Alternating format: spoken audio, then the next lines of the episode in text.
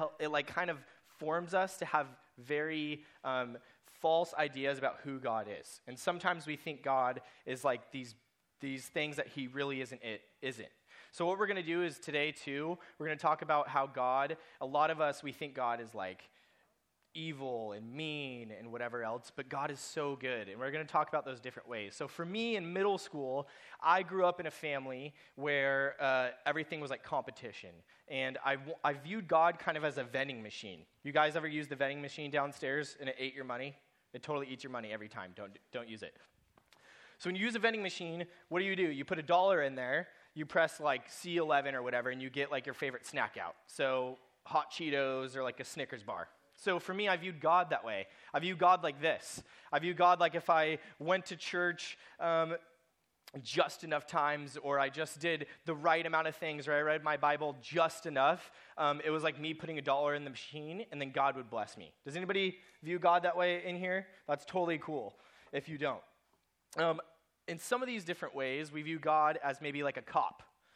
And uh, so police to us are kind of like people who keep us safe, but they're also people who like enforce rules and like regulations. And for some of us, God just becomes this guy who are like, okay, I, I hope I don't like break his rules so that I don't go to jail or whatever, right? Some of us view God that way. And another way that we view God is like a judge. You know, a judge with like the gavel, and it's kind of like this thing where we like don't want to go into a courtroom, we don't want to be tried, so we try to do as best as we can. And it's like just hopefully I don't see him that way. Um, another way we view God is the God who's always busy.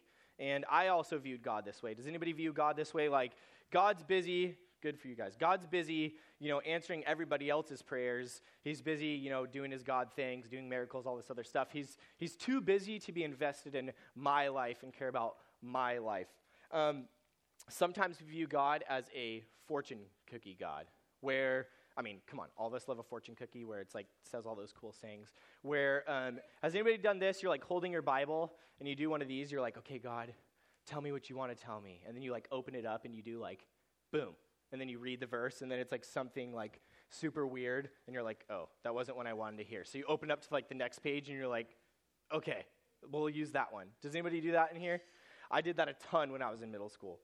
Um, so sorry. Um, these are some of the ways that we view God in a negative way. And what that does, and what's so hard about that, is that God isn't that way. God is so good, and He's so kind, and so loving. And the other thing is that uh, I just want to clarify um, I view God like a vending machine. I view God like He was too busy for me. And some of you might view God as a cop or a judge or whatever, and that's totally okay. I'm not saying you guys are in the wrong.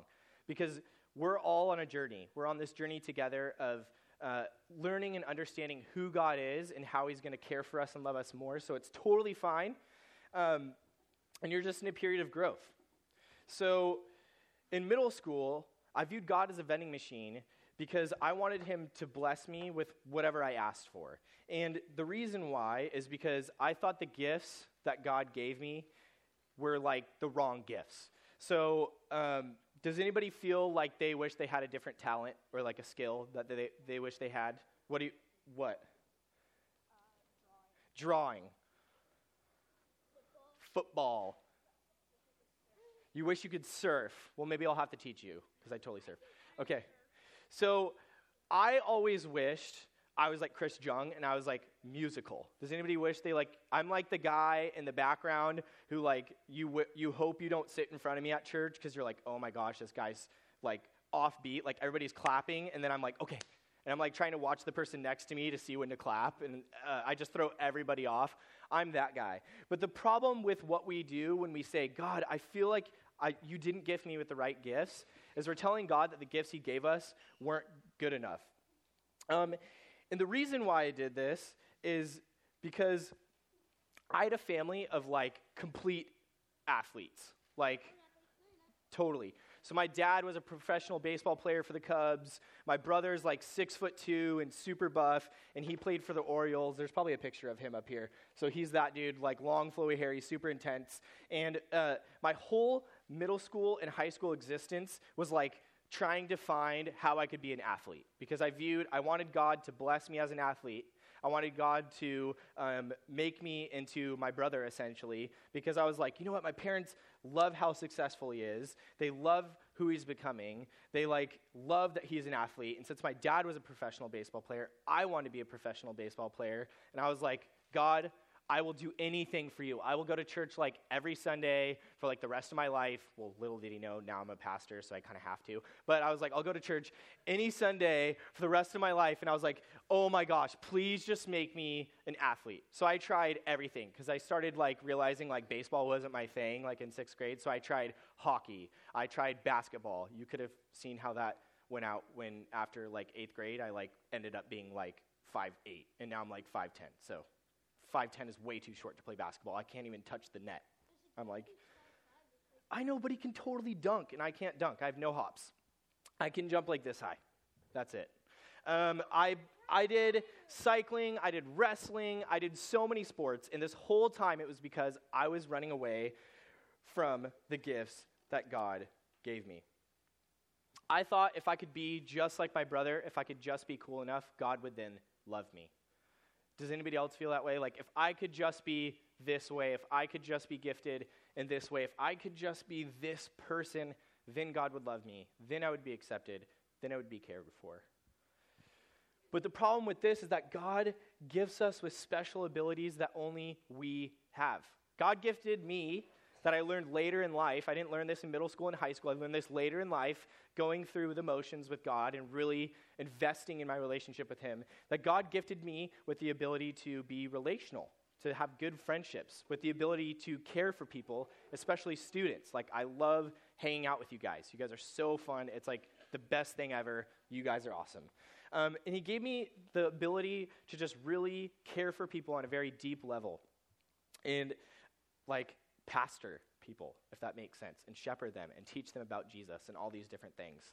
And my whole high school and middle school existence was spent not caring about those things. It was going after a gifting that God never even gave me because I wanted to be accepted. Um, but the problem with this is that we're denying how God has made us you. So, what I'm going to show you today is a few Bible verses that can help us paint a good picture of how God gifts us and how He is good. Because for some of us, you're like me in my middle school mind where I was like, I, I want to be gifted in this way, so God, you're not good. I want to be gifted in this way, so God, you don't care about me. I want to be gifted in this way, so God, you don't care. But these verses tell us the way that God gives us. So if you could put up Philippians 4:19 on there for me. Thank you. It reads, and this same God who takes care of me will supply all of your needs from his glorious riches, which has been given to us in Christ Jesus. There's also another verse, Luke 6 38. It says this Give and you will receive. Your gift will return to you in full, pressed down, shaken together to make room for more, running over, poured into your lap. The amount you give will determine the amount you get back. So, in this verse right here in Luke, Jesus, if you, can keep it up there for me, Jesus is talking to his disciples and a group of people in a town that does agriculture, that does farming. Okay? And he's telling them this verse because he's speaking to them, trying to tell them how he's going to bless them. And in, if you guys don't know, your food is planted by a seed, and then it's grown, and then it grows up into whatever it's going to be lettuce, broccoli, whatever. And then somebody comes by and they pick that, and then they carry it, and then they put it into a truck, and then that's how you eat it. But no, we don't like broccoli in here. Let's just get that out. It's, it's gross, okay? It's gross. Okay, so he's talking to these people, and he's telling them, This is how I'm going to bless you. So, what they would do is these people would come by that work in these fields and they would pick all the grain. They would pick everything they could get, and then there would be some left. So they would put that all into a truck. They would take that somewhere to like Stater Brothers, or whatever, but they don't have that back then. But they would take all this grain and they would put it into bags and ship it off. Albertsons, they didn't have, they didn't have Trader Joe's either. Trader Joe's like super new and hip. Um, so, what they would do with the leftovers, they would go through one more time and they would take a bag and they would put like the leftovers of grain into a bag and they would leave it on the side of the field. And what they did by leaving it on the side of the field is they left it there for the people who uh, were needy and poor, so that those people at night or whatever could come by and they could get some grain out of this bag half full.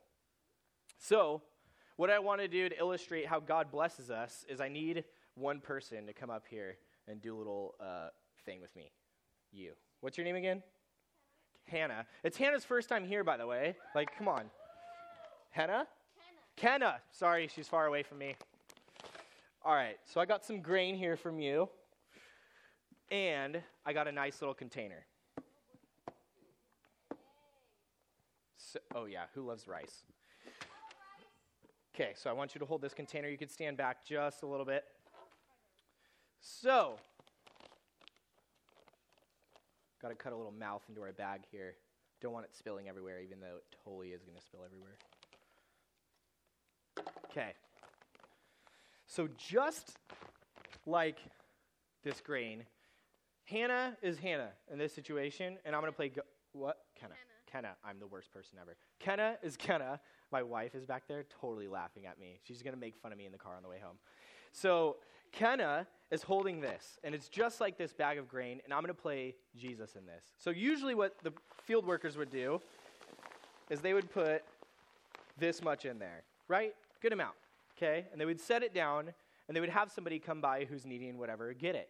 But God in this verse is telling those people that isn't good enough. I don't bless you like that. I bless you like this. Okay? Right? Is that a lot? I'm going to make shake it up. Make more room, right? Put the verse up there for me. So the verse says, press down and shaken together to make room for more. So did you guys see what happens when she shakes it? What does it do? It makes more room so that I can pour more rice into there. Okay, shake it some more. Let's press it down a little bit. Shake a little bit more. Okay? Is it getting pretty heavy? Maybe. She likes grains. So, thank you so much, Kenna. And I promise I'll remember your name forever now. So, what do we have here? When I first put it in there, it was a grain box, only half full. But as Kenna held it and she shook it and I pressed down on it, you get so much grain in here, just completely packed that it's overflowing. Okay?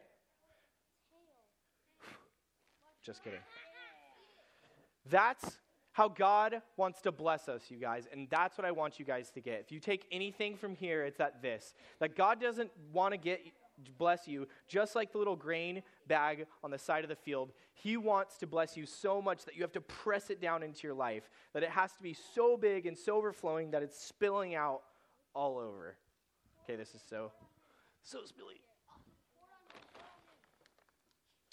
so the question for us then is if God is good and wants to bless us, how do we then handle those blessings? Okay?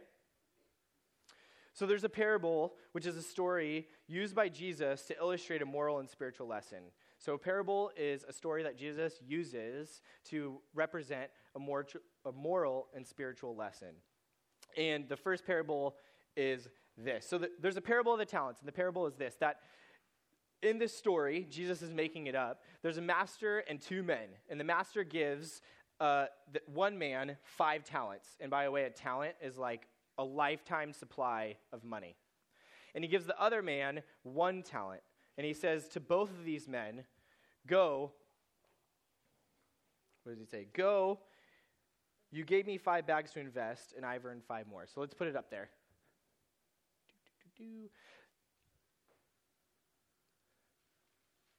19 through 21.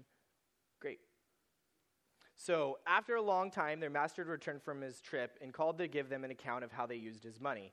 The servant whom he had entrusted with the five bags of silver forward and five more came forward and said, Master, you have gave me five bags of silver to invest, and I have earned five more. The master was full of praise, and he said, Well done, my good and faithful servant. You have been faithful in handling this small amount. So now I will give you even more responsibilities. Let's celebrate. Okay, so this man took his five bags of silver that Jesus gave to him. I mean, that the man in the story gave to him, his master, and he did such good with it that he got five more. So he goes back to the master and says, "I doubled it. I did. I got five more." And the master says, "Let's celebrate together." So the next part of this story is the story of the man who got one bag of silver, and it says this: Then the servant with one bag of silver came and said, "Master, I knew you were a harsh man." harvesting crops you didn't plant, and gathering crops you didn't cultivate. I was afraid I would lose your money, so I hid it in the earth. But look, here's your money back. But the master replied, You wicked and lazy servant, if you knew I harvested crops and didn't plant gathered crops, I didn't cultivate. So the story here isn't about what these men have been giving, because one person got five bags of silver and one person got one. The story is about how we choose to deal with the blessings that God, God gave to us.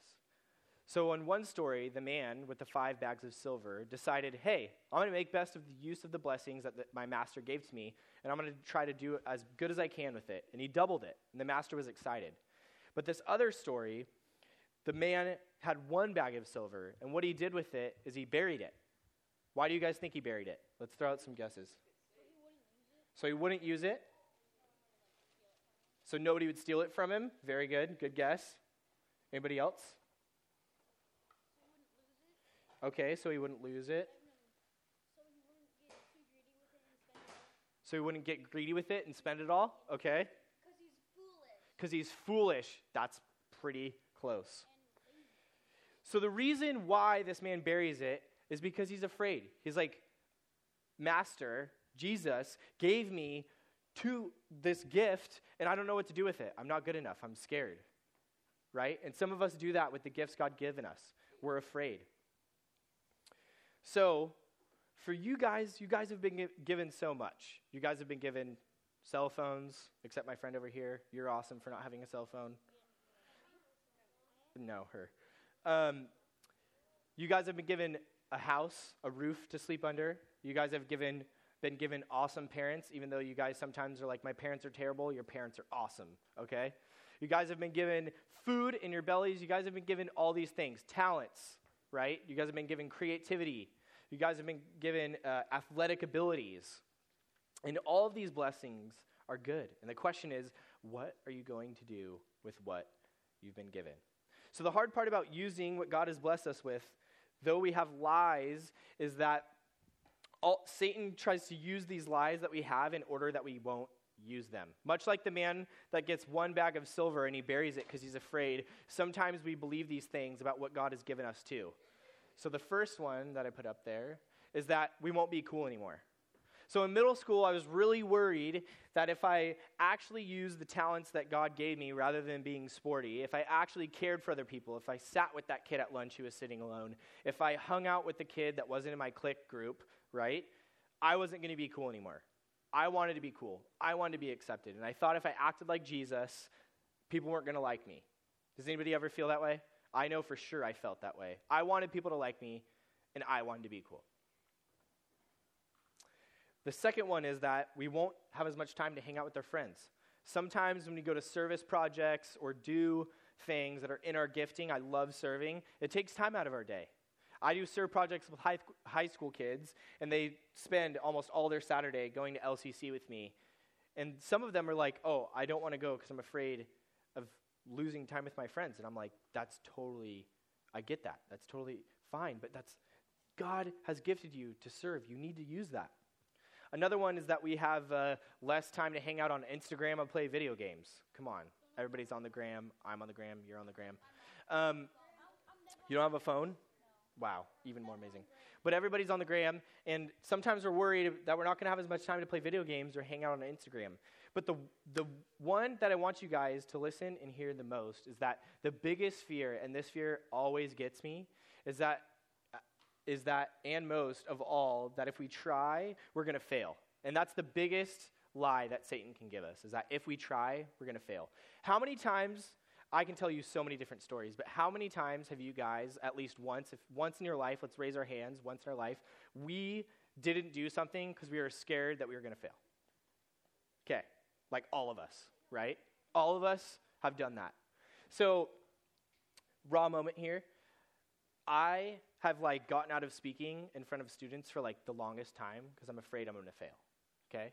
And it's what's so funny is I think God wants to use me in this and he wants me to talk to you guys, but I'm always afraid like, oh, I'm gifted in this way, but I'm afraid I'm going to fail. And what would have happened if I never would have gone on this stage never would have talked to you and you never would have heard about how God has gifted you, right? So how are the ways that you're afraid that you're going to fail? God is on our side. It's a flat out lie. That He wants us to believe us, we're going to fail because without God, we can never be a failure. So, when it comes down to it, though, meaning is a very valuable thing. We could all say that, right? All of us want meaning in our lives. How many of us want our life to mean something and want good to come out of our life? How many of us want to do good and have our lives have meaning? Pretty much all of us, right? I, I love that. Um, the problem with this is that we want to make a difference. We want God to be better, and we want Him to gift us. But the problem is that sometimes we find that we believe the lies that one, we wouldn't be cool anymore, that we won't have as much time to hang out with our friends, that whatever. Even though we want our lives to have meaning and God to use us, we don't do it because we're scared. But the problem is that God bless us with these gifts so that you can be the person by which God uses you to bless other people. God doesn't bless you just so that you could hold on to it and bury it like the man with the one talent, with the one uh, bag of silver. He wants you to be like the man that gets blessed with five things and he takes it and he doubles it. God wants you to use your blessings to bless other people. So um, I could invite Chris up here. Chris Young, he just worshiped earlier. Yeah, he's awesome. Um, I'm going to invite him up here, and you guys are going to get a card. And the card's going to be this it's going to say, I've been gifted with blank, so then I can do blank. And what I want you guys to do is I want you guys to write down just one thing you've been gifted with, whether that's um, abilities in sports, whether that's being educated and smart and like telling people how to be, uh, teaching people stuff, whether that's um, caring for people and being a good friend I want you guys to just think for a moment and write down one way God has gifted you. So, what we're, what we're going to do is when we write the one thing that God has gifted us with, then we're going to write, so I can do blank. So, God has gifted you with blank, so then you can do blank.